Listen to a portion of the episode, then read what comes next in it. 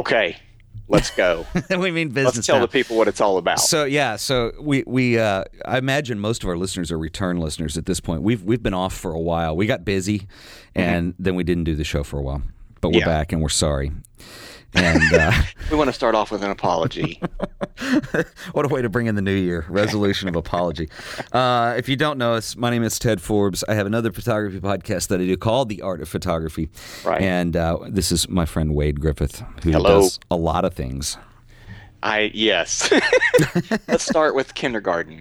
He I paints was his very house. good at painting then. No, and uh, well, we- got busy because you got very involved with your video show. Yeah, and, did. and that has ta- taken a lot of changes. Uh, Yeah. and you've done a lot with that, you know, in the last couple of years. And then I got really busy um, with my uh, f- photography. So, um, but we're back together, and we're going to try to make this consistent again, and Yeah, we're gonna e- rock and out. even do more exciting things with it. Well, we also got derailed. There's a number of reasons. Uh, We used to do this through, a, um, well, I'll go ahead and say it, but there's a company called Mevio.com, and it was free hosting. And uh, that was the nice part about it. But uh, what happened was we didn't update our show for like two months, and they just deleted it. I don't remember if, if people subscribed or not. It just went away one day. Right. Just Mevio just decided that they, well, these people don't keep up with the show, they're gone. And then I, I had a more formal contract with Mevio with my other show, and it ended. So the difference now is there's more freedom, but we are paying for all this. So it's you know, So you better listen, yeah, people. you better listen, man. This is paid. Yeah, and it was it's hard because on the other show I have sponsors now, and people. Yeah. It's funny, like you know, it's a free podcast, but but. Uh, people complain about anything, so they've not been well received in general. Well, when this blows up and gets huge, we'll have all kinds of sponsors. yeah, we're gonna rock the sponsors. And, Oh uh, yeah, and then uh, and, yeah, and then we'll do a worldwide tour. There's a lot of things, but first we just got to get through the first show. Well, I think people think that like you know we have all this spare time and it's free to do these podcasts, and it's not. I mean, it's you know, for us it involves generally a lot of jacking around with Skype and mics and recording, and uh, then like four hours later we start recording the show. Hopefully, we're a little bit better at that this year as I well. hope so too. Yeah. Well, Yep. the t- you know the the technology's changed. It's easier now. Yeah. I just Just update, I just updated Skype this morning. I don't think I've used it since the last time I talked to you. So well, and so far Skype is behaving. It sounds fine. Um, yeah, Yeah, that's the other thing is sometimes like you know we have to restart the call. Knock on wood. yeah. Um, so, but anyway, we, we do actually have a plan for, for our topic today. And I imagine most people are probably either finding this show and wondering why we haven't talked much about photography yet because they're seeing it on iTunes, or they're old listeners who have come back, and we are very happy for that. Um, but uh, if you if you're an old listener coming back, you probably saw my last video I put in the Art of Photography feed was featuring Mr. Wade Griffith. And actually, we announced the show coming back, and we looked at Wade's awesome, cool new portfolio that he Yeah, just that had was made. fun. My video debut. Yeah, it was cool, and that was totally, by the way, spontaneous because um, I was actually going to help Wade by making a video of the portfolio, and we just decided to kind of combine everything, and it worked Yeah. out really well. Yeah. Yeah, we were just going to like tell introduce me. jokes, yeah. you know, but we thought it would be a good idea today. What we could do is talk a little bit more about just presentation in general for what you want to do as a photographer. Yeah, that's a good idea. I, well, and I thought it was important to do too because, like, you know, we showed your book, and, we, and we'll talk about that again in the context of this episode today. But you know, it was interesting because, like, we got into filming that, and I was kind of being the devil's advocate over there and asking, you know, the entry level questions. And Mm-hmm. you know, that book is certainly not a blurb book in terms of it's a lot nicer. It probably costs a lot more. Um, and you know, you're at a point as a photographer with your business where you're selling yourself, and that's changed a little bit, and you do require that. But maybe somebody starting out, there's other options you can use to get to that point. Definitely. Like I told you, this is the fourth year in my professional career of doing this, and uh, I, this is the very first time that I've ever um, gone to this length to, to do a, a this professional of a book. And before that, I just always had Blurb books, and they worked just fine. Um, when right now it was kind of a New Year's resolution to to get a more professional book and try to put myself on a more professional level against other photographers out there that have um, books of you know equal quality. So Right. um, that that was the plan for this year. Yeah, which is is that's a good thing. Have you uh, have you sent it off yet? I haven't. I've I've had um I've already shown it around town a few times. That's that was what I wanted to do first was take it all over Dallas and show it to as many people as I could, and that's what I'm have been doing uh, the first of January, and I still have um, three or four places to go this month, and, and more awesome. even may pop up. So I'm going to do that for a while, and then when Wonderful Machine, who helps represent me, um, th- they're going to contact me the next time that they're going to a major city to do a portfolio showing, uh, especially Ah. to, to one where they can show it to someone who's interested in architecture or interiors, which is what I shoot mostly. Okay, that so makes sense. Um, they'll they'll contact me, and then I'll send it off then. But I want to show it around as much as I can before that because I won't get it back for a little while. So Well, yeah, okay. So just to clarify to people what like what the end use of this is. So basically, what Wade did is, if you haven't seen the video, you should go watch it. Um, it's all over the place. If you go to the Facebook or the YouTube, or you know, we've put it everywhere. But anyway, um, so the whole idea is that Wade did this book, um, had it made. It was kind of, I mean, there's multiple people that go into making. it. There's a guy who makes the actual book. You get the pages printed, then it's some some construction of putting this together. But it's really nice. It's got a linen um, cover to it, and it's a beautiful book. But the whole idea is to actually use this to show to people for potentially getting work. So what Wade will do is either what he's saying is showing this around himself, or uh, Wonderful Machine is actually your rep, and then they have opportunities to go sell your work as well. Was it their suggestion that you ended up doing a print? Yes, it was Yeah. their suggestion, and that's another thing that, that kind of kicked me and got me going. Is that they they uh, emailed me one day and said, Wade, um, since I w- since I'm kind of one of the new people on the roster that they're they're representing, um, they said that they were about to go to Atlanta or New York or one of these cities and show it to some people that might be interested in architecture, and uh, you know, could I send them my book? So I got on. I got online and, and, and looked at. They have a blog, and I was kind of looking at some of the other books that they're they they've been showing around lately. Another cool thing they they do is they they bring your book in and they kind of do like we did. They set it down on a table on a white table and they flip through it, and uh, so you can you can get an idea of of the of what the other books are like that you know that they of the people they represent. And uh, I was just like, oh yeah, mine's my blurb book isn't going to contend contend with this. So, sitting on a table with some really yeah, nice. so ones, I yeah. emailed her right back and I said, um, "Give me a month and let me put together something really cool, and um, and I'll send you a new and improved book that will be awesome." Cool. And um, so that was a great place to start to see what they were doing, to see what other architectural photographers were doing, and uh, photographers in general. Uh, there's a million ways you can go about doing your book, designing your book, the colors of your book, uh, putting your logo or your name on your book. Um, uh, the style of it, uh, you can you know really do something unique to represent yourself, and, and that's what I did with mine. I wanted to make it consistent with with my website and and uh, my logo and and and my style, and uh, so that's what I did. Cool. Actually, speaking of logos, we, we actually outlined this, but we didn't talk about logos. and I'll insert that in in a minute. Yeah. because I think that would be worth talking about too. Well, what we kind of did is outline this, and we were talking about okay, so what would you know a, a, a listener gain from this? And I think you know people are at all different levels of where they are, either in their career or with their photography in general. But you know, basically, what we're talking about is like presentation tools that you need, um, and how to get your name out there and stuff. And some of these are social media, computer based, and some of them are actually physical materials. But you know, we were talking about like like you know what is it that you want to achieve? And so you know maybe it is that you're trying to be a professional photographer and it, maybe you're not but i think everybody has a level of some kind of promo that they need to do for themselves. So you know basically promotional in nature you know whether it's you know you, you're interested in selling prints maybe you just do it as a part-time thing and you've got prints you want to sell. I think it's important to be able to show your work that way. And then also services which is what wade does is, is freelance work typically where you know you'll have a client that pays you to go out and shoot something for them. Um, so it's not, you know, like stock photography. Or if you sell stock photography, you've got to promote the hell out of that too. I think with any of these things, there's so much competition out there, and you know, everyone's a photographer now, and and you really got to be creative and start thinking and and pushing it to find ways to to promote what it is that you do. I mean, you know, we used to do uh, oh, this was years ago. Wade and I used to do shows together every now and then. We did that one at uh, Gachet when it was still over in Lower Greenville. Right, where we actually hung our our work up on walls and Yeah, invited people to come. And, And there was there was a cell involved with that. I mean, Wade was working with another photographer at the time, and they were doing what were we? What were you guys calling it? Something Dallas.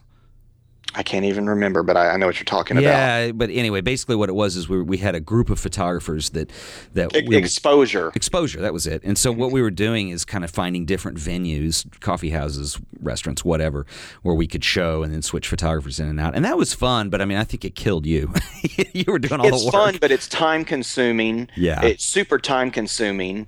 And um, and then it, it, it, that's a hard way to sell your work. I mean, I don't know that I've ever had a lot of people. I mean, it's always just been random that someone will contact me and say, "Well, I saw your work hanging up in Studio Movie Grill, or I saw your work hanging up in this coffee shop, and I'd like to buy one or two. Yeah. But you definitely couldn't survive off that unless no. you were you're the the top guy and everybody wants your stuff. Um, and then you're probably not going to be showing at those places. Right. Yeah. oh come on. But you know, yeah, you might be in a gallery in in London instead. It, yeah, that those are the people who really make a living off selling their work, and they probably do something on the side as well. But it's a lot of fun. Well, I will say um, it was a for our level of experience at that time. That was a, necess- a necessity. You know, we needed to get out and show work and get used to that. Yeah. And I think I think there was a lot we gained out of it. I mean, I, I think we sold a couple prints on that, but you're right. I mean, the money was nothing. But and that's not why we did it. The more artistic your work is, too, the more abstract even your work is. Yeah. That's a that's a great place for you is to be showing your work um, in in different places, galleries and coffee shops and wherever you can all the time. Well, it's um, a great way of learning how to get yourself out there. And usually, when when we used to do these, we would have an opening reception, and you know, usually you get that out of it. And so you invite all your friends. Actually, that one at Gachet was a lot of fun. Mm-hmm. Uh, we had a ton of people come out that night. And, you know, people are asking you about your work, and you you talk about it and explain it a little bit. And you know, if you've never done that kind of thing. Um, that's an excellent experience for somebody who's starting out to start. Plus, it, it forces you to come up with a small body of work, whether it's 5 mm-hmm. prints or 10 prints or whatever it is, and put those together. And are you picking things that relate to each other? How do they work in the room? I mean, you learn a lot just visually in those terms of, of having to complete that as a project. I mean, I remember that was a lot of work at the last minute, too, trying to get the prints ready to hang, get them framed, get, you know, that was, uh, yeah, it's a boot camp in a way, you know. That's something that every artist um, and photographer needs to learn. And sure. Only way but to learn it is to do it. There, there's a huge learning curve there. And so you learn how to frame your work work and um, do, you, do you actually want to frame it up or do you want to uh, pre- present it on the wall some other way that's easier to hang or a lot of times you can't even hang stuff on the wall so you have to learn uh, you know what other ways you can go about that uh, how you can print your work Mm-hmm. But yeah, anybody can come up with a small body of work uh, that's kind of has a theme or some kind of consistency to it. Grab a few of your other photography buddies uh, and get together, and then ask somebody that you know that owns any kind of place that people gather and put together a show invite someone that you know that can play the guitar and uh, bring in some food and drinks, and you have a party, and, yeah. you, and and it helps with word of mouth and getting your name and, and work out there. Yeah, definitely so. But that and and to bring that back into our subject too, sometimes that requires at base level a business card and some samples of your work that you can show. Most yeah. coffee people don't want just anyone coming off the street and having something in their coffee shop. So no, know, that's another good point, that. and something that we can talk about is is having a branding for yourself is is essential. It's something that you have yeah. to do as a photographer. You need a logo. Uh, you need a consistent color scheme for yourself. You need um, you need to be able to represent yourself like any product out there. Um, and a business card is about the easiest thing that you can do. So there's really no excuse to not have a business card because if you're walking down the street uh, or you're going to a meeting and you bump into someone, the easiest thing that you can do is hand them a business card and ask them to go look at your website later. Yeah. Um, otherwise, they're not going to, and they're not yeah. going to remember who you are, and they're not going to remember your name. And um, so, well, and, yeah. and, that's the kind of thing where I mean, and I'll admit I'm the worst about this. In fact, I'm going to order some business cards this week. Uh, I I will forget to get them, and then I'm at a conference or something, and then I don't have them when people ask for them. Mm-hmm. And even worse is like you know I had on our list being prepared when opportunity surprises you because it does sometimes. And sure. if you don't have a card or something, you can just basically show somebody. You know, sometimes you can miss out on something. But you know, business cards are not hard to get. You don't I mean, you know, even for somebody who is starting out who doesn't really have an official business, just you need a way to be contacted, you know. Yeah. Um, the one that I've used a lot, and we'll talk about a couple that, you know, are, are popular. I think Moo.com probably has the best product out there as far as just the ease of use, uh, being able to get stuff printed. I will put all the links on these in the show notes, and mm-hmm. we'll be linking show notes everywhere so you can just click on these and, and go check it out. But what's cool about Moo is they are print on demand company. And so what this basically means in the old days when we did business cards, we had to, you know, basically set up these plates on a really expensive printer and get like thousands of them at a time and usually run them in conjunction with a letterhead and some other things. And that's changed a lot now. And with print on demand, they have a way of being able to very easily print business cards. And the really cool thing about them is you can put images on them and they can all be different. They can be a thousand different images if you wanted to get extreme like that. Yeah, and that's so fun for a photographer. Yeah. And uh, it, it, this is just the first time that this is in you And know, the cheap. history that yeah that we've been able to do something like this. Like you said, it was very expensive to print uh, anything before, especially uh, uh, something that had a different picture on on every card. That was almost impossible unless you were very wealthy or something. Even if it was possible, it would have cost you a fortune to do Sure. that. you know? Yeah. So yeah, I've been a big promoter and user of Moo since they first came out. It was like, wow, I can't believe this. Look at this. You can order a hundred different business cards, and every single one has a different photo on it, and it's only you know fifty dollars or whatever it is, and it's just like that's amazing. And then when you're with a certain client that maybe you uh, is is a food client or a product client or an architecture or a portrait client, you can sift through your business cards real quick and hand them the card that is uh, best for them to remember you. Yeah, it's really cool. Well, and the other cool thing is when they're all different like that, people like to pick and choose. They're like, oh wait, they're all different. Oh, Wait it's a minute." lot of fun. Yeah, Yeah, yeah. Everybody turns into little kids looking for their favorite candy or whatever. That's really cool, actually. The, Yeah. the other cool thing about Moo too, um, in fact, if you've never done it, I would just, you know, use the link on our show notes there. Just go check them out, and you know, just order some quick business cards. Order whatever those minimum amount they have. You know, the little twenty dollar package. Mm-hmm. But what you can do is you don't even have to go collect your images. Just hook it up to your Flickr account, or even I think it'll do Facebook and Instagram integration too. yeah, Um, they started with Flickr, and I think that they've moved into more things. They make it as easy as possible for you. Oh, they I had mean, a ton last time I was on there. And if Yeah. for some reason the photo is not high res enough, it'll it'll give you a warning on there. It's smart Mm-hmm. enough to tell you that. And then basically you just say, "Hey, go." And it, it's cool because like let's say you're ordering 50 cards. If I only put four images in there, it'll just give me each one of those four in multiples until I hit 50. So you don't have to have 50 different images on 50. I mean, you, you do it however you want. Give them 10 Mm-hmm. images, and they'll have five of each. You know that kind of deal.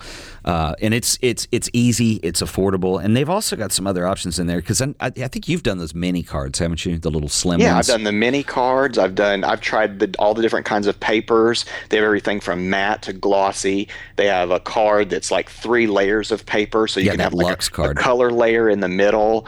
Um, yeah, so there's just there's just a ton of uh, different options for you to kind of customize uh, what you want to do for yourself.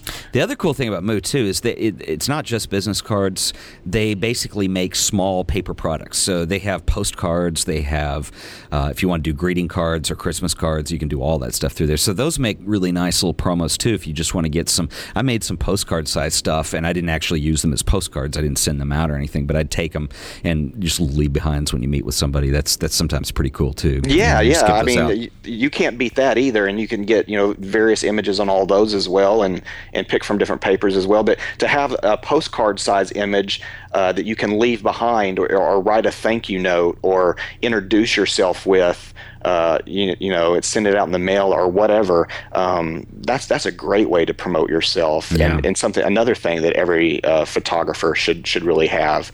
Um, so I, I order those for myself, just about you know new ones every single time I run out, so that when I do go show my book or whatever, I can send a thank you card or, or just leave a leave behind with them there. And most people, designers and, and, and, and stuff, will if they if they like the image that they've picked, that's something that they'll leave on their desk. Oh, yeah. And uh, the next time that they need a photographer for a certain type of project and they see your image sitting right there on their desk, you know, they'll turn that around and your information's on it, and there you go. You at least can give them an estimate or something. So Yeah.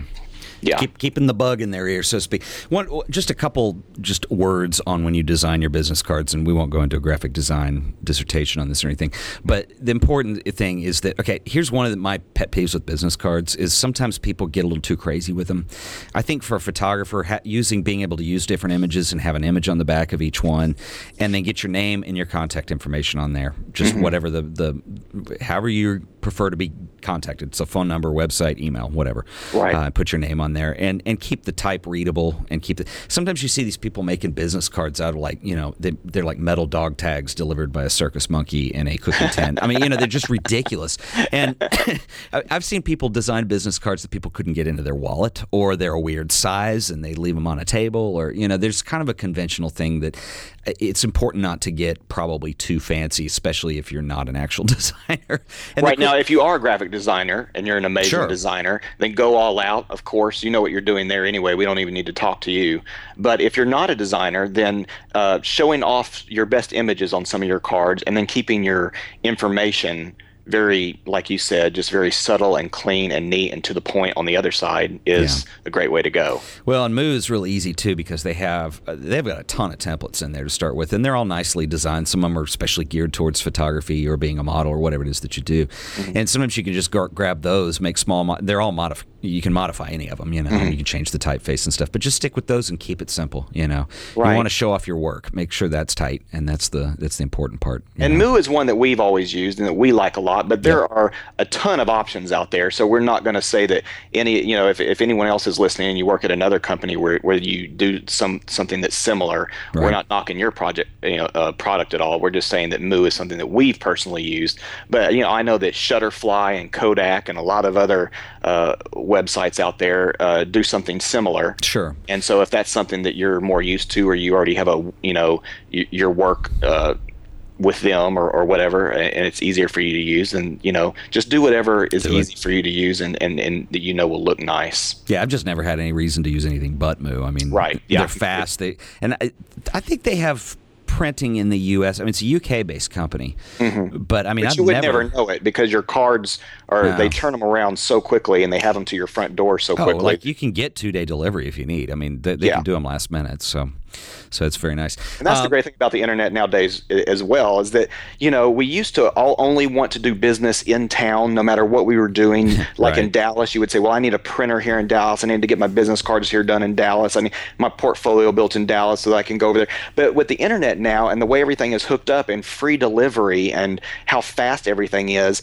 I even have to tell myself and remind myself over and over again that I can do business with any company in the world and it's just fine. I can yeah. do, you know, business with with with Moo in, in London or whatever and it's just fine because I'm going to get it in two days. So yeah. um, we should never restrict ourselves to just doing business with with with local um, businesses, even though that is nice to do if if uh, a local business does good work. Sure. Well, it really makes it easy for people who live in rural areas that don't have access to print on demand locally or whatever, too. So I mean, it, it's a yeah. smaller world with the whole internet thing, isn't it? Yes, definitely.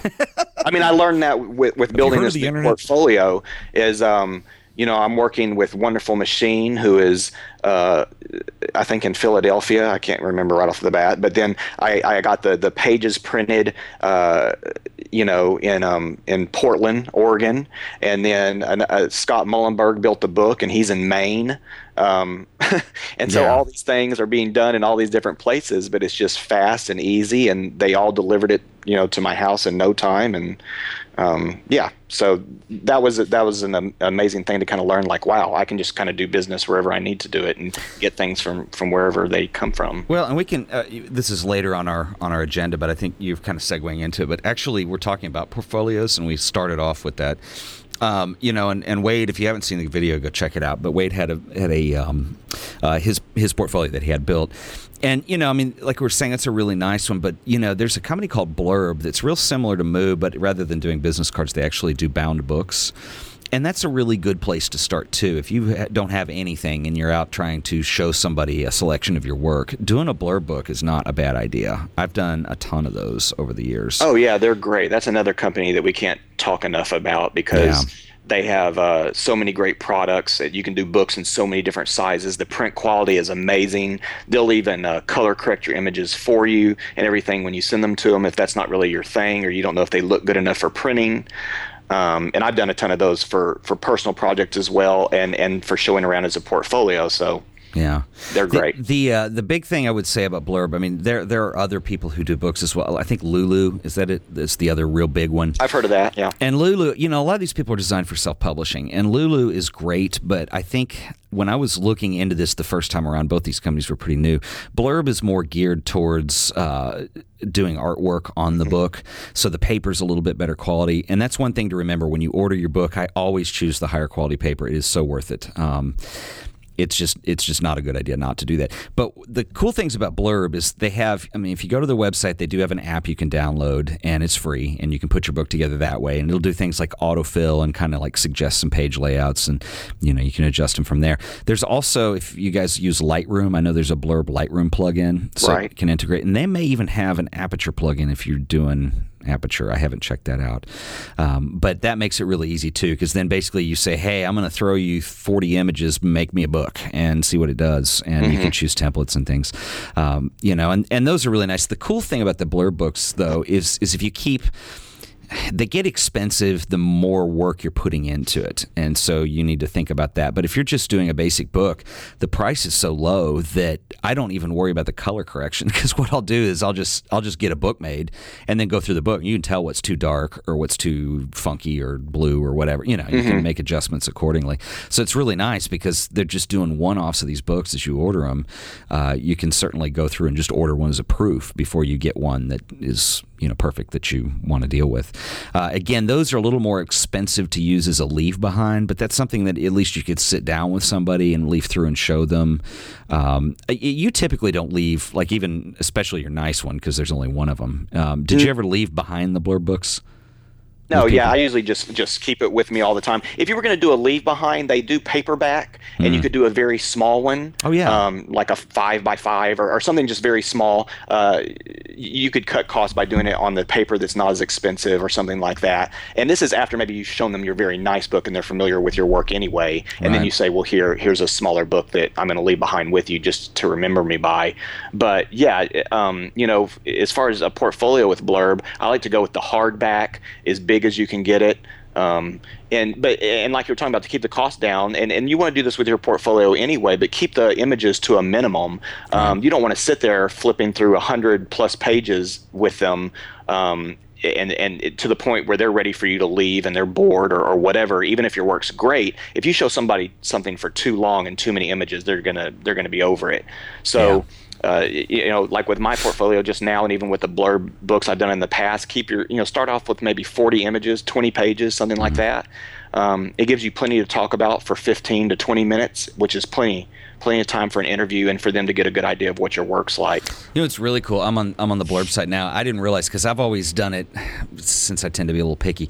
Um, but there's three ways you can do it. You can you can go in here. Basically, you can do blurb prof- for professionals, which is InDesign templates and you know your plugins and all that. You can download their Booksmart thing, and then they have this Bookify online thing that you've got now too. Mm-hmm. And when you say get started, basically you can make an Instagram book or a Facebook book, and they're seven by seven, so they're real small square books and U.S. prices start at ten ninety five. That would be a real cool thing just to do is like just to book your Instagram shots to show people. yeah, not that that's professional, but you know what I mean. It's yeah, it, but you, are right. You're, you're right. There's a one called Small Square. Yeah. 1095. That's uh, that's a pretty good. It's and that bad, something that's deal. a leave behind. Yeah. And then you have large landscape. Now that's something I've done before too, and that looks great for your portfolio, especially the hardback. Yep. That starts around fifty dollars. But when you're talking about building a portfolio, um, that's not bad at all. That's not so bad. You can do a dust jacket. Um, They'll also integrate printed from, directly on the hard on the hard cover, so you have a lot of options. I didn't realize this too. This has been updated since the last time I got. A, I got to do a new book. Um, they're integrated with 500px, Picasa, Instagram, Facebook, and Flickr. All three. so no matter five. what you're on, you can yeah. easily upload your photos straight from your website over to that. To Blurb. You don't even have to upload them; they just suck them in. You know. Yeah. Everybody, yeah. all these websites have made it so easy. They're they're not giving you any excuse not to no. not to do something with them. They used to be a little harder, and even then they were easy. But now now they're excruciatingly easy. I mean, it's amazing. Yeah, now they're um, on. Now they're yeah pulling images from websites that some people haven't even heard of. So that's great. Has to try the blurb. Um, you could try Lulu as well. I don't know much about them. Uh, again, because they're kind of typical for people who do poetry or um, you know uh, novel type stuff. You know, yeah, people who are writing of any kind. I would think, yeah, if you're Yeah. if you were if you were going to publish a book, self-publish a book, that would be a, a company you would go with. Yeah, but for the pictures and stuff, Blurb Blurb's the one. Yeah, I don't think you can beat the quality of what Blurb is doing. Yeah, uh, and it's cool. I mean, you can you get options like dust jackets, or you can leave them off, or paperback, or I mean, it's it's really cool to, and, and you can actually um, sign into Blurb if you want to try to sell your books that way. I've never pursued that, but you know they'll handle all the printing on demand online handling. So let's say that I wanted to do a a book of my stuff that I wanted to sell, um, I could actually you know put that together and then basically you're going to have to go promote the heck out of it which is going to be a little more difficult. But um, when you sell them you don't have to go buy the books. People will just order them directly on blurb and they'll figure out what what you want to price them at what your Right, they'll keep them. be. They'll keep it there on their website, ready to go, and Mm-hmm. you can promote it on Twitter and Facebook and everything else. And um, the people that are interested in, in buying that can.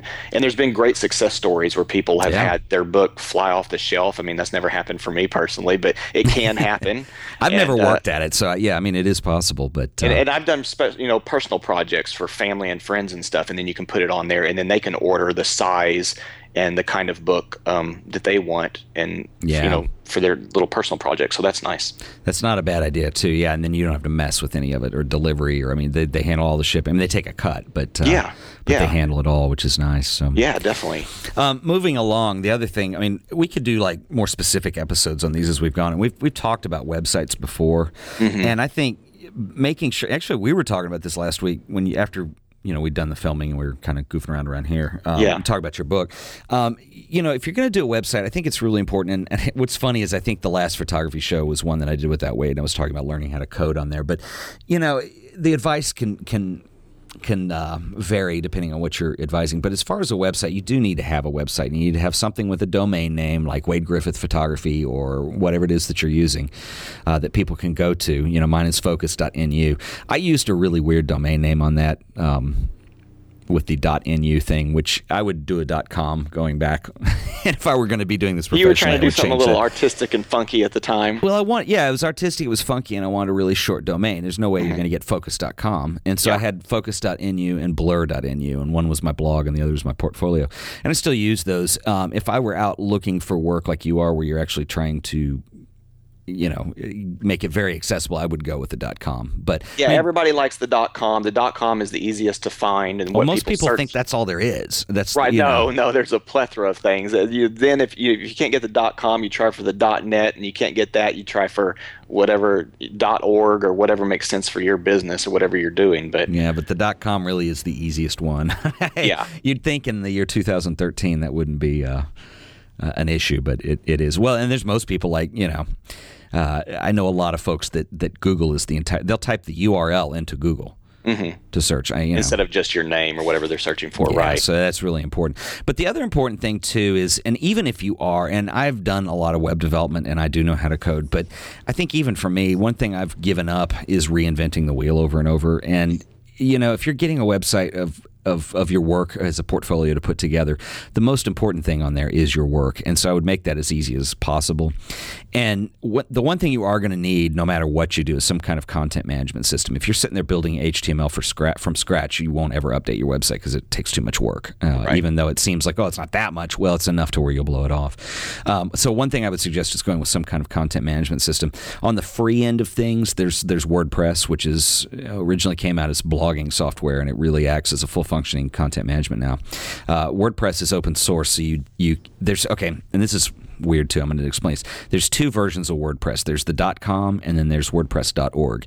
If you go to WordPress.com, they will host a blog for you, and I don't recommend that to folks because you have limitations on what you can move on there. I mean, it's easy because it's all set up, um, but you have limitations of themes you can install, all that stuff. So it's a good idea to not do that. What you want to do is go to the WordPress.org and you would download it, or there's some other things you can do. And I did a whole thing last summer, and I'll put a link on this in the show notes in the Art of Photography. If you are interested in going the WordPress route on how to set all that up in a whopping five minutes, including buying hosting, etc. Um, there's a company called Bluehost that I usually recommend. Bluehost are great. It's five dollars a month. You pay for it by the year, but that's the breakdown, and that's the cheapest way to go. The rest is free, and they have a one-click install. So when you sign up for Bluehost, you basically hit that, and it builds WordPress for you, and you're done. You just go put your work and your theme in there and all that.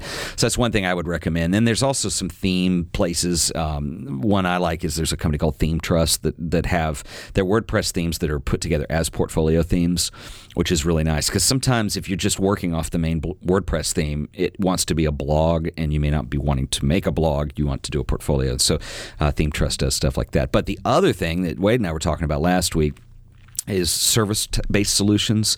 And there's a couple of them out there. And wade uses you use livebooks still right? I use livebooks i've always been a big fan of that. Um, they've always had great looking sites. They can give you a ton of different options different templates to go by. Um, and then if you want to invest a lot of money into them they can do it entirely custom website for you that looks like nothing else they have on there. But even with just all the the variations of the of the custom templates that they have, uh, you can get a website that really doesn't look like anybody else's out there either. Yeah, so, it's your work that you're showing. I mean, that's the that's the key. That's the main out. thing. And, on mine, I don't have a whole lot else going on anyway, except for the way that the, the menus pop down and things like that. That I kind of want to customize and my colors and my my custom logo and things like that. But uh, pretty much, I like to fill up the screen with my, my with my photos really big. So. Um, uh, Livebooks, Livebooks is one great way to go. Um, and I will I say that Livebooks has improved drastically since I last took a look at them. I mean, they used to be flash based only, and it wouldn't work on mobile phones and stuff like no, that. No, yeah, they've really gotten away from that. Mm-hmm. Yeah, well, I think they've had to. There's another one that that you know, if you if you watch my other podcast, The Art of Photography, they've been one of my sponsors, and it's funny that people think that I'm just pimping them because they're paying me, which is not true at all. I mean, Squarespace is the name of the company, and mm-hmm. Squarespace is a great company.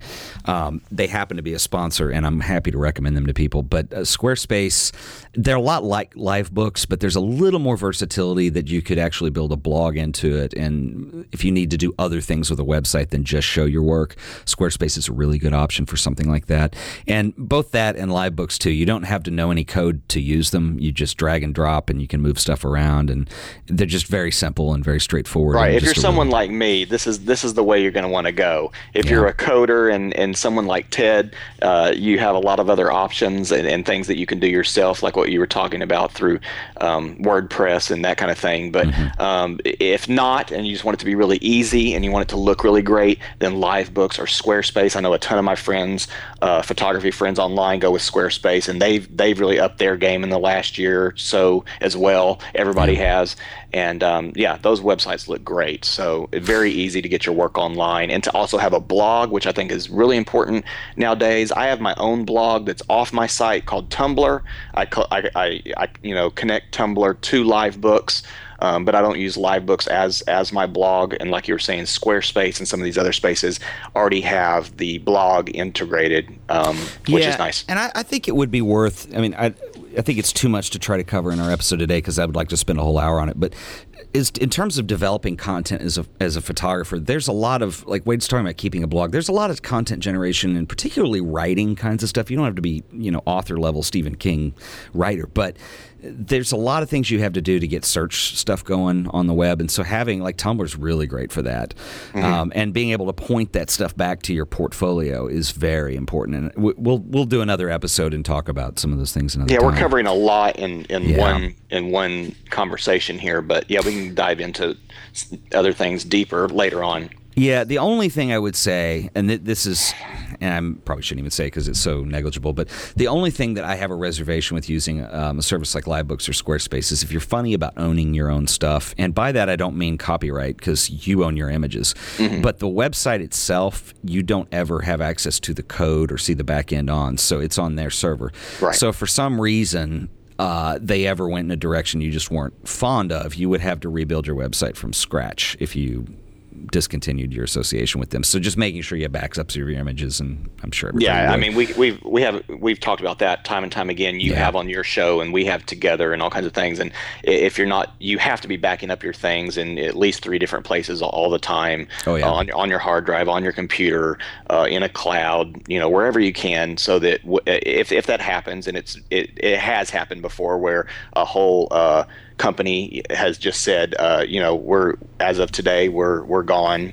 Um, thanks for doing business with us. Good luck with your future, or what, or or there a tsunami hits their, you know, all their servers or something. So um, things can happen. Ha- be backed up and be ready to go with someone else. Um, you know, within a week if if you can, if if something like that was to happen. Yeah.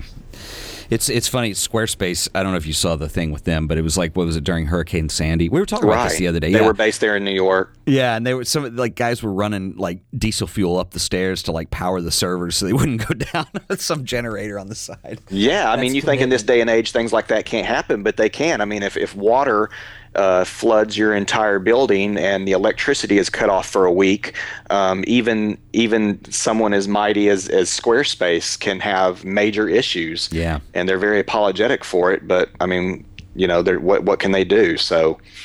Um, yeah, you, you you just have to know that those kind of things can happen and, and be ready for them. Yeah, I think the the one last section that we were going to hit on here, and I think this is one I was going to talk to you about this before we started, but we really didn't. I don't know if you do it or not, um, but talking about mailing lists and social media for a second, and this is really the part of it that I think is important for people who are really serious about being uh, prof- doing photography as a profession. So if you want to mm-hmm. make your living doing this, um, promoting yourself, it, it, it's interesting because in our age now, I mean, with the internet and stuff, there's so many ways with social media that you can do it. But you have to, I see so many people that don't have kind of a feel for etiquette on this. Mm-hmm. And you know, you follow somebody on Twitter, and all they do is say, "Hey, here's my portfolio. Here's this. Here's that. Here's," and that's right. all they ever tweet about, right? Or put on their Facebook page. And it gets so old after a while because it's like social media is a conversation, not a show and tell, right? So the interesting part about that is you really need to try, and I think Wade does a really good job. This there's a lot of people who do. Um, t- if you look at anybody who's really successful as a photographer on social media, they have an excellent balance of this. It's sharing ideas, it's sharing links that you're familiar with, it's it's making things that are useful for other photographers, and then every now and then you can sprinkle your own work in and, and be known that way too. But people, it's like going to a party. You're going to go to a party and some guy's just going to talk about his work the whole time. It's see you later. Gonna, yeah, see you. It's going to be boring. Right. I don't even want to see his work. He's just so off-putting. But somebody that I get to know who talks photography and tells me a couple things I haven't heard of, and all of a sudden we're, we're like having a conversation about it I'm interested in seeing what their work is because I know them now. You know, mm-hmm. so I think that's a good way of, of thinking about that. You're trying to form a relationship. You're not just wanting to promote just yourself. And there is a fine line with this, and it, it's something that you have to maybe get used to or, or learn how to do or, or, whatever, or go by other people that are good examples. Like look at other people that you're following all the time that you're interested in and how they're promoting themselves and how, how they're going about things and what they show. But yeah. you're right. It's like on, on my Tumblr and on my Facebook and on my Twitter, um, I, I try to not only promote myself um, here and there. I also try to show things that I'm very interested in, uh, things that I saw on the internet today that were amazing, music that I'm really into. Um, whatever it is to say hey here i am i'm a person i love all these things what do you think about this cool video today and oh by the way this is what i shot last week as well um, and, sure. and then and then people become your friends and, and followers that are really interested in you and interested in, in seeing that, that there's a person there and that y'all are having a conversation and sharing interests. And um, if they dig your work on top of that then great. But if every single post on whatever it is that you do is just this is hey look at me look at me look at me look at me then people are going to very quickly lose interest in that well, and the subtle part of this is like, you know, use Twitter for instance, or, or Facebook, or any of these. Mm-hmm. You know, have your link to your website on your on your contact information or on your profile or whatever. Mm-hmm. I'm sure everybody does. But then, you know, when somebody becomes interested in you and they want to know what you do, that's where they're going to click to go look at it. You know, and like Wade said, every now and then you can float something like, "Hey, check yeah. out a project I just worked on" or something. Then it's not like you know just this this this craze of self promotion. Now there are some Twitter rock stars who do this too much too. I mean, it's it just it just depends. People are well known for other things, and all of a sudden they become. If you have one arrogant. million followers, yeah, you can kind of do whatever you want. I don't, but uh, yeah, right. I don't either. So I did, I'm trying to keep people as friends and keep them interested, and and I'm and, I, and I'm doing it because you know I'm not only just trying to do something the right way, but I'm just trying to be myself. Yeah, and um, I'm I'm from a marketing background. I'm from an advertising background. So there might even be people that say, Wade, you promote your stuff too much or whatever. But at the same time, I am trying to run a business, um, and, and I'm trying to have a conversation with people, and I'm trying to form relationships. So I'm I'm trying to do all those things, and I'm trying to do it in a balanced way that doesn't turn people off. And, and I'm thinking about what would turn me off when whenever I'm um, promoting stuff. So um, you right. know that that's that's what I go by. And, sure. Yeah. Yeah, but it is a balance, you know. It is a balance, and you can have what's what's great too with Facebook and Twitter and all these different things is that if you want to, and I do this on Facebook, I have professional Wade Griffith photography, Facebook, and I have Wade Griffith, the person, and um, and I promote different things on on my two different Facebooks, and I ask for people to follow me that kind of want to follow me as a business, and I ask, and then I and then I will accept invitations from friends and, and people that I actually know on on my personal uh, Facebook. I really usually won't accept people on that that I don't know personally, but I will on my uh, on my you know professional one on Wade Griffith Photography. If, if people want to like it, they can like away and follow me there. Um, and so you can do that. You can you can divide your business side from your personal side and and keep things going that way. And I think that's that's another smart idea. Yeah, actually, that, that does make sense. I mean, this is a whole separate conversation too on, on Facebook specifically, I, and I'm very. I have a love hate with Facebook in a big way. Mm-hmm. Um, I find it creepy. But, but, right, no matter whether you love it or hate it, it's out there. It's it is. I know are gathering. Well, there's there's there's two things for it, and actually, I think this might be worth saying now. It's like on one one sense, it's like you know the privacy concerns. There's a lot of things like that. There's a creepy element of it. Uh, there's there's people I haven't seen since high school who want to be friends, you know, and stuff like that. Yeah. Um, but on the other side, you can do very well. I know, or I've known people who have pretty much ran businesses through Facebook on some level or another. I haven't known anybody who's done it strictly with photography, but there are ways to do it. If you can find an angle, if you can figure a way to, you know, who is your audience, like I think people who do, uh, you know, child photography or even wedding photography, which is a service that people who don't normally buy photos might buy, you could figure a way to use Facebook to your advantage on that. The yeah. problem that I have with it is I feel like Facebook is like MySpace and Friendster and everything else. It's going to have this time limit, and it's nothing anybody can do about it because it's the generation that's growing up now wants their own thing. They don't want to do what their parents and their grandparents are doing. Mm-hmm. And there's already been studies that are showing that a lot of younger kids now are gravitating towards Google Plus because their grandparents and their parents aren't on there goofing around on on the social media all day. You know? right. Yeah. And and so you know the, if you have a business that is run through Facebook and is dependent on Facebook. My worry is that one day when that goes away, you're going to have to figure something else out because you're really locked into it. And so, I mean, I've probably been too extreme about that. I mean, you know, with my other podcast, I probably would have done much better if I had accepted Facebook a little earlier on that. We recently put up a Facebook page on there, mm-hmm. um, and we actually have one for the art of photography. We'll we'll talk about that in a second too, where you can find everything. But anyway, but there, there's like Wade said, it's there. You're, you can't deny it right now, and you do need to find a way to use that. But yeah, being able to separate that from your personal thing and have two accounts, I think, is important. And and sure. And what you would probably do on in the case of Facebook is you probably wouldn't sign in for another account for your business, but you would create what they call a page for it so right. can like it. Or if you want the benefit, if there's something for people to discuss in there, you could do a group. And of course, Google Plus has groups now too. Um, yeah, you just kind of want to be where people are, and obviously people are there. You have to be everywhere, um, you know. and, yeah. But you also want to do, and you and you never want to put all your eggs in one basket and say uh, Facebook is if Facebook goes down, my business is screwed. You never would want to do that, and you wouldn't want to do that with anything. I think you want to be on a variety of, of different social networks, and you want to be on the ones that um, that you're comfortable with and that um, fit your personality. So yeah. if, if that's Google Plus or that's that's Tumblr or that's Twitter or that's Facebook or whatever it is, whatever you feel comfortable with. I don't think there's a wrong or a right way to go about it. Do what's do it you know you're comfortable with and be where you want to be and, well, and even, promote promote your stuff there. I'd even make the argument if it's something you're not comfortable with, it's probably okay not to do it because part of the deal with social media yeah. is that you are going to need to keep it conversational. So when people engage you, it's important to engage them back. And I mean, I, I it, sometimes it's hard. I get people who will tweet me, especially like,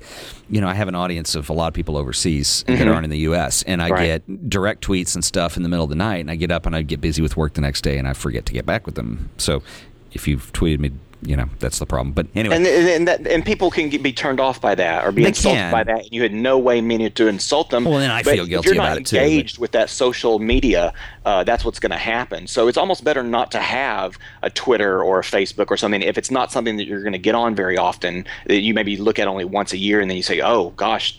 400 people emailed me or you know Yeah. messaged me and I or you know said something to me on Twitter and I never got back with them. Now now you're losing uh, followers. Yeah, and it's people. particularly with with yeah, like you said, something that you sign up for and then you don't use for a full year. I mean, that that's something that you're going to look back on and you're not. I mean, why bother other than reserving the the name on there or something? I don't know, Yeah. but.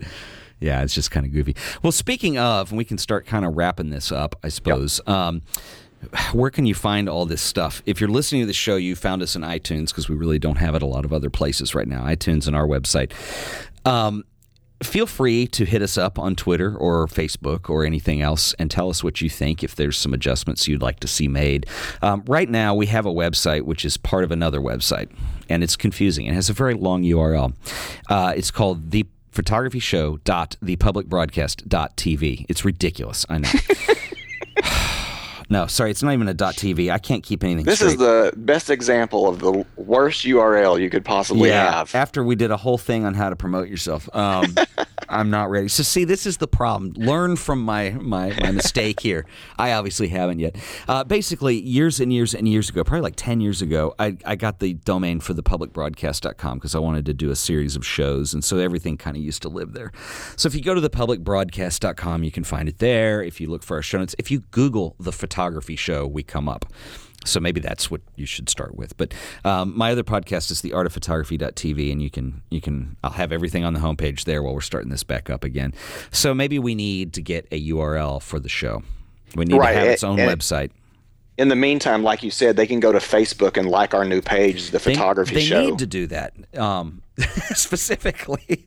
But here's the here's the problem. There is that as much as they need to do it, they will not give me the, the custom URL until I have uh, 25 likes on our page. And but they can search. They can go into Facebook and search our business, right? They can search it. Yeah, the photography. Search show. our page. I'll put a link if, if you if you can manage to find our website, which is practically mysterious. Um, then uh, you know, hey, you can you can.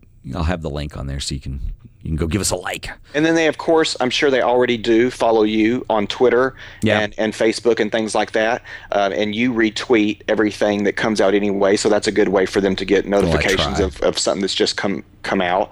Uh, they can also follow me. I'm on Twitter at, at, at Wade Griffith. And uh, on Facebook, they can look up my page, which is Wade Griffith Photography, and I'll always retweet anything that we do there as well. So Very slick. those are some good ways to go about it. Yeah, we try we try to be on the big ones. Um, should we do a Google Plus page, or do people like that? I, I'm on Google Plus, but I haven't used it a whole lot. Um, like but it. you know, yeah, it's very cool. Um, and and it, it's something that whenever I am kind of trying to promote something across the board, I always go to Google Plus too and, and, and put something there because I know that there's a lot of people who are really into that, um, like you just said. So, yeah. Well, so basically, what we're saying is you're going to need to go do a lot of research to find a show.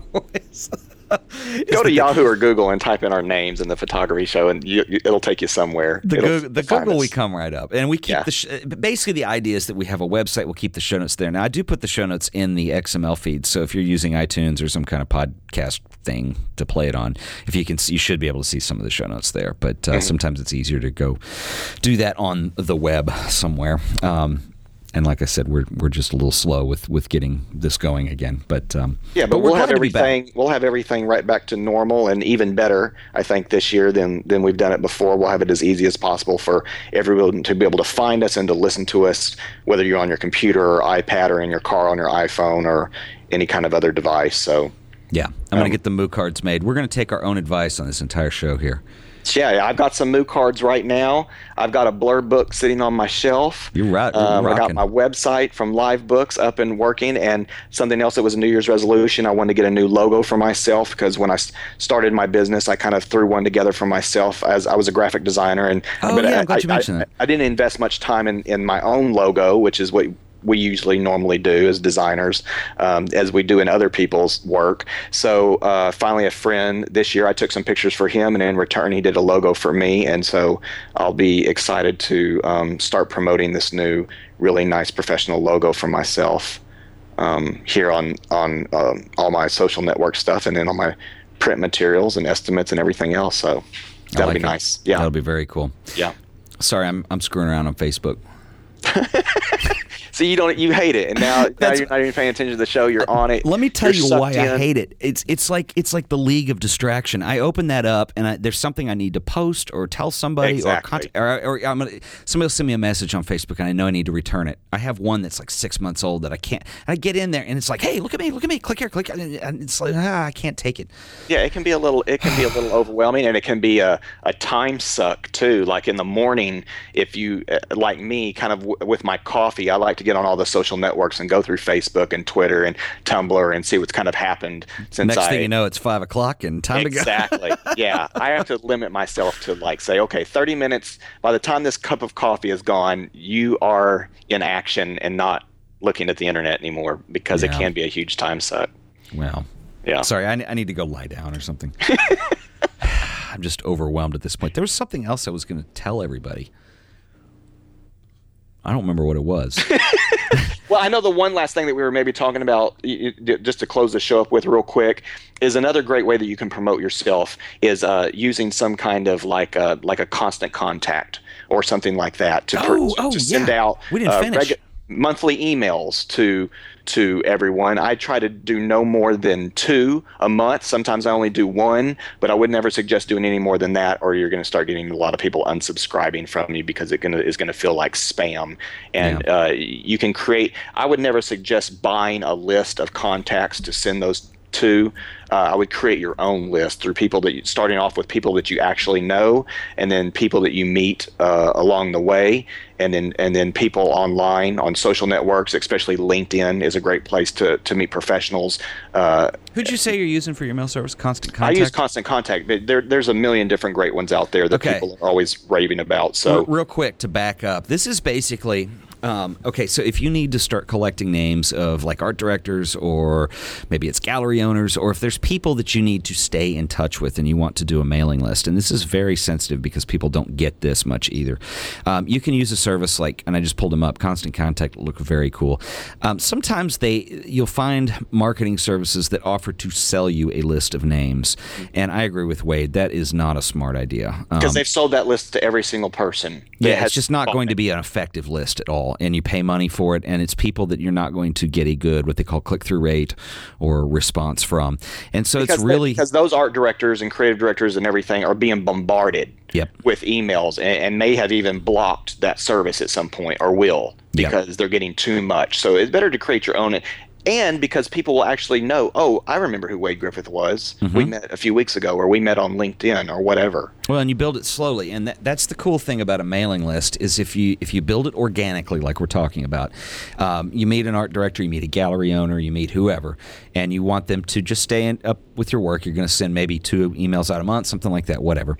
um, then you you know put put that contact in there. That's going to be an organic list of people, and I think it's much smarter, even if you have only ten people you email out to every month, that that's a solid ten rather than buying a list of five thousand who you don't even know if they're going to who they are or the response or just going for the mass. Um, I I mean, and there are people who would disagree with me on that, but I think it's it's really important to do that. Another good one um, that I use actually for the art of photography, um, we keep a mailing list on there that people can sign up for, and you know when there's stuff, I'll send an Yeah. email out. But uh, Mailchimp does really well too. That's another one that I've heard a lot of good, Yeah. great things about. and Yeah. Mailchimp, I don't know what the pricing's like on Constant Contact, but Mailchimp, Chimp, Mailchimp, Mailchimp. Mail Mailchimp, Mailchimp, like the monkey. Um, and again, links in the show notes. Uh, Mailchimp, their base plan is free, and I think you can get up to. I think it's well. Here, I'll look, let me log in, look it up. I think it's two thousand emails that you can send out, and you can send up to twelve hundred a month or something like that. Yeah, both services are super affordable. I've never even had any kind of issues with the pricing at all. Yeah. And I think they all try to you know look at each other and, and base their prices on what the other person's doing and that type of thing to be competitive. So um, that's just a great way to go. Great yeah. way to get your to work okay. out there. And I I always almost always I started with a very small list based on the um, business cards that I had in my business card holder. That was what my list first consisted of when I first sat down and started my business. Now, through all my social networks and people I've met in, in person and LinkedIn, especially, uh, my list consists of thousands of people broken up into categories by architecture, advertising agency, uh, photography reps and so on and so forth. And so when I have certain work that I just want to send out to a certain group, I do that and um, I always get a phone call or an email at least saying, Wade, love the new work, we'll keep you in mind, or Hey Wade, uh, so glad you sent that today. It made it reminded me that I have a project for you. Mm-hmm. And you're like, well, I'm so glad I did that then. So yeah, yeah, yeah, that is nice. Just to recap, well, another thing too, why why would you want to use like if you only have ten contacts, why wouldn't you just send an email out from your computer? Um, the list services like Mailchimp, uh, Constant Contact, there's Aweber, there's a bunch of these. Um, one thing that's really nice, and I can only speak from the Mailchimp uh, experience that I've had. Uh, the free plan is zero to 2,000 subscribers. So if I put 10 people in there, um, they will, uh, there's no charge. And I can send up to 1,200 emails, excuse me, 12,000 emails a month. So if you have exactly 2,000 subscribers, that's six emails you can do a month to these people. Uh, the yeah. plans go up from there. There's $15. The $50 is the biggest one. But uh, anyway, so the other thing that's cool about these is they will track your campaign. So for instance, they call like a, they call it basically sending an email a campaign. So if I send out an email and I have some links to some work I've done recently or whatever it is, keep it simple. And this is worth its own show too on how to write this stuff. Mm-hmm. But basically, what'll happen is um, it will send the email out. I can time it, or I can schedule it, or I can have it if you're doing international, do it at better times of the day, and then it tracks opens on these things, so I can see what people have opened. It also makes it real easy for people to simply unsubscribe from the service too. This is really important because you don't want to get marked as a spammer because spamming is illegal. And You'd rather have them unsubscribe, cool, and, yeah. and make it easy for them. Yeah, and I always write on there. They they allow you to customize the text of how to unsubscribe, and I always say, hey, no hard feelings. Didn't work out, no problem. You know, click here and you're unsubscribed, and then I don't pester them again. Right. Um, and make sure you keep a mailing list sign up on your website in case there's anybody who does want your email. But it, it, it does track. I mean, it's really cool. It will track the open rate, so you can see. You know, if I send out 600 emails and only half of them are opening, I know I've got half a dead list. Mm-hmm. It'll also give you the click through rate. So when they open this, and this is where it gets interesting, they open the email and the first link they saw got clicked a bunch of times. Or maybe you send out a campaign and like there was something about a link further down the page that made it the most popular. Maybe it had a photo with it. Maybe it was in a different the way the, the type worked or i don't know. Maybe it was the subject the headline. So you can start to kind of track your success when you do send an email out. These are things you're not going to get if you're just sending it from your computer. Plus the other dangerous thing is it's one thing to send an email to 10 people frequently but when you get a bigger list of 600 uh, you're own internet service provider is probably going to yank you doing that, and I think Gmail's probably going to be unhappy if you're doing it there. Yeah, I so, wouldn't suggest that at all. No, don't do go it. through you, a service. Yeah. Use a service that even if you're paying for it, it's worth every penny. They're going to give you more tracking information than you're going to get on your own. And uh, I, have got to talk my dad into this. He still does the old school. He'll send out like ten emails with ten people in each email, and it's like, what are you doing? Are you killing no, yourself? I mean, just the game of odds there is not very good. No, it's uh, awful. When you up that to thousands of people, um, the odds of, of one person calling you back with a new job is great. And when you're talking about the price, even if like you're using the $50 package with them or something, right. you got to think, well, if I get one job out yep. of all these emails that I'm sending out once or twice a month, and that job is a few hundred dollars or a few thousand dollars or whatever it is, uh, it quickly pays you back for that fifty dollars that you use to have the, uh, yep. the service return on investment is yes. pretty high on that. So yeah, yeah. Shoot, even if it takes two months on a fifty dollar exactly. plan to get one job, you still paid for it. That's so. what I think about when I think about everything that I do, whether yeah. it's my business cards or it's postcards or or constant contact emails or even building this portfolio, which was one of the more expensive things I've done. I thought okay, but if I show this to, you know, several clients and, and even one of them gives me a job that, that pays for this book it was it was worth it right there alone. And then Mm-hmm. from there on, it's free and has paid for itself and it gets you more business. So that, that's what you want to think about. That's a really smart way of looking at that, actually. Yeah.